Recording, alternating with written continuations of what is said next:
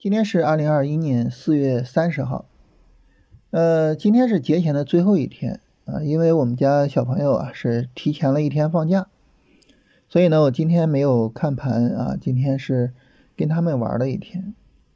所以我现在对于盘面没有什么感觉啊，我唯一的感觉就是腰酸背痛，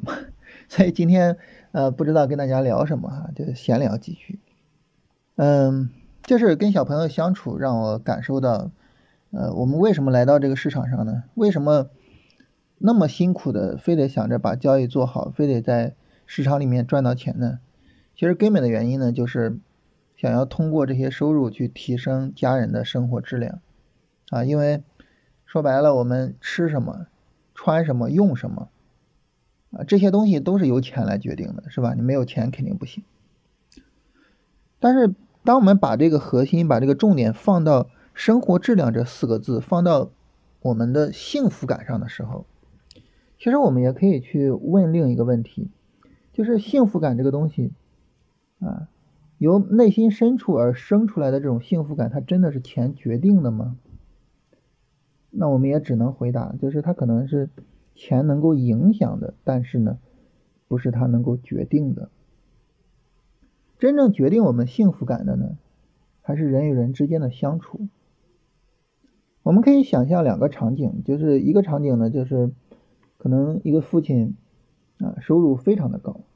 啊，但是呢，他特别忙啊，孩子都见不到他，每天早晨醒来能够看到的就是床头上一个非常贵重的礼物。那另外一个父亲呢，可能就是一个普通人啊，跟我们每个人一样啊。那么我我们也在辛勤的工作，但是呢，我们尽可能的有一些时间去陪孩子。包括睡前给他讲个故事，包括醒了之后能够带着他洗漱啊，跟他一起吃早饭。那你想，这样两个父亲，我们自己想，孩子会喜欢哪一个呢？所以，就是重要的是人与人之间的相处。为什么跟大家聊这个呢？就是很多朋友在跟我聊天的时候，提到自己的人生的规划、人生的想法，都会说啊，我以后把交易做好了之后怎么怎么样。我赚到钱之后怎么怎么样？但是我我我经常讲，就是有很多事情你现在就可以做，你不用非得等到你赚钱了之后再去做，现在就可以。所以呢，就是我觉得我们应该就是特别的去重视人与人之间的相处模式啊，然后去重视说在这种相处之中，呃，我们获得这种幸福感。聊这个呢，还有一个体验啊，我个人还有一个体验，就是我跟大家的这个相处。嗯，在跟大家相处的时候，其实我，我我我我不知道有什么更好的相处模式，所以我唯一的相处模式就是我有什么关于上交易上的想法，我我我都非常清楚，同时呢，非常彻底的去跟大家聊。所谓非常清楚，就是我会很明确的告诉你说，我现在对市场是一个什么看法。那么到后面呢，你可以去检验我的看法是对还是错。所以昨天就有朋友说嘛，说你这最近这两天踏空了呀？为什么他知道我踏空了呢？因为我的想法很明确的在跟大家说，我没有模棱两可的说啊，如果他怎么怎么样，我们就怎么怎么样。如果什么就没有那种模棱两可。另外一个呢，就是非常透彻啊，我我没有任何藏私，哪怕我们现在这个。是一个免费的节目啊，包括每周四的这个直播，但是大家能看到我基本上没有任何藏私，该讲的我全部都会讲。我我不会其他的相处模式，我只会这一种。然后这一种相处模式给我带来了一个非常非常大的好处，就是当大家面对我的时候呢，也是非常清楚，然后非常透彻的去跟我说你们的想法。啊，我们现在在新米团里面这个。每天晚上啊，都会有一组人去发一个文档，然后大家针对这个文章去进行讨论。那么我非常高兴的看到，就是在这些文档里面，大家把自己的交易方法，把自己对市场的观点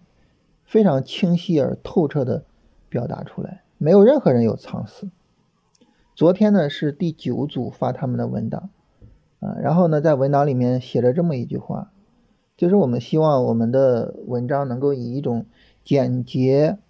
啊而有意义的内容提供给我们可能每天上班，然后挤出来仅有的一点时间来跟我们做交流的朋友。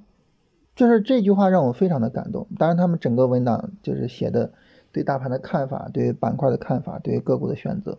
呃，这些内容本身质量也非常的高。但是最让我感动的是这么一句话：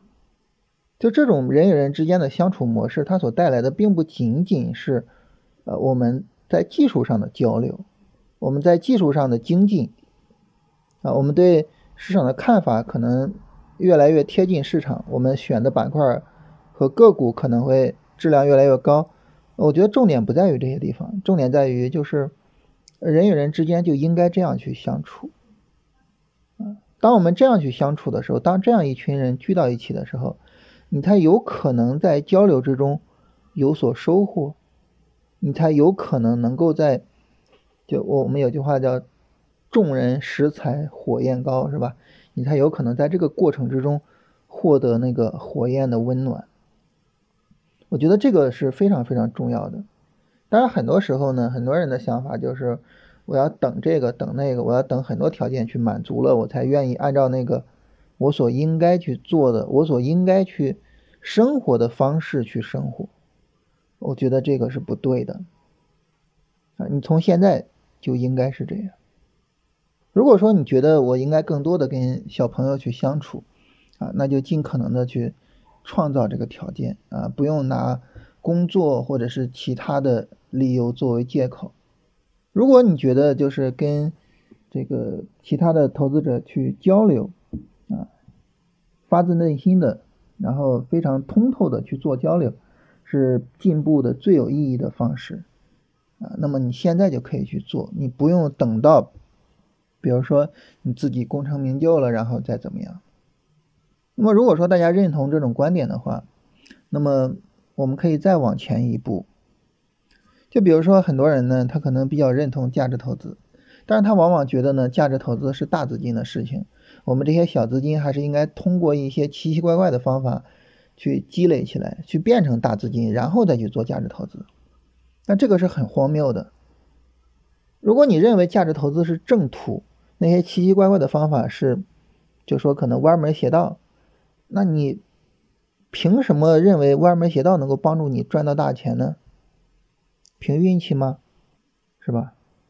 所以如果说你真的认为价值投资是正途，你从现在开始就应该做。那么与之相类似的，就是如果说你认为龙回头是正途，你现在就应该做。如果你认为止损是很有必要的，你从当下的持有的股票就应该去做止损。如果你认为任何的交易方式是对的，那么，五一这个假期过去，从第一天开始，啊，应该是下周四，是吧？从下周四开始，你就应该这么做，而不是说，啊，我等到下一次交易，我等到这一把解套了，我等到我能赚到钱了，我等到什么什么什么，不要去等，啊，你觉得对的生活方式，现在就按照它来。那这个呢，是我想就跟大家闲聊啊，我也不知道怎么聊到这儿了。我想跟大家分享的一点，就是你觉得怎么做是对的，你就从此时此刻就这么去做，好吧？我们就纯粹朋友之间闲扯啊，这个今天就说这些吧，好吧？我们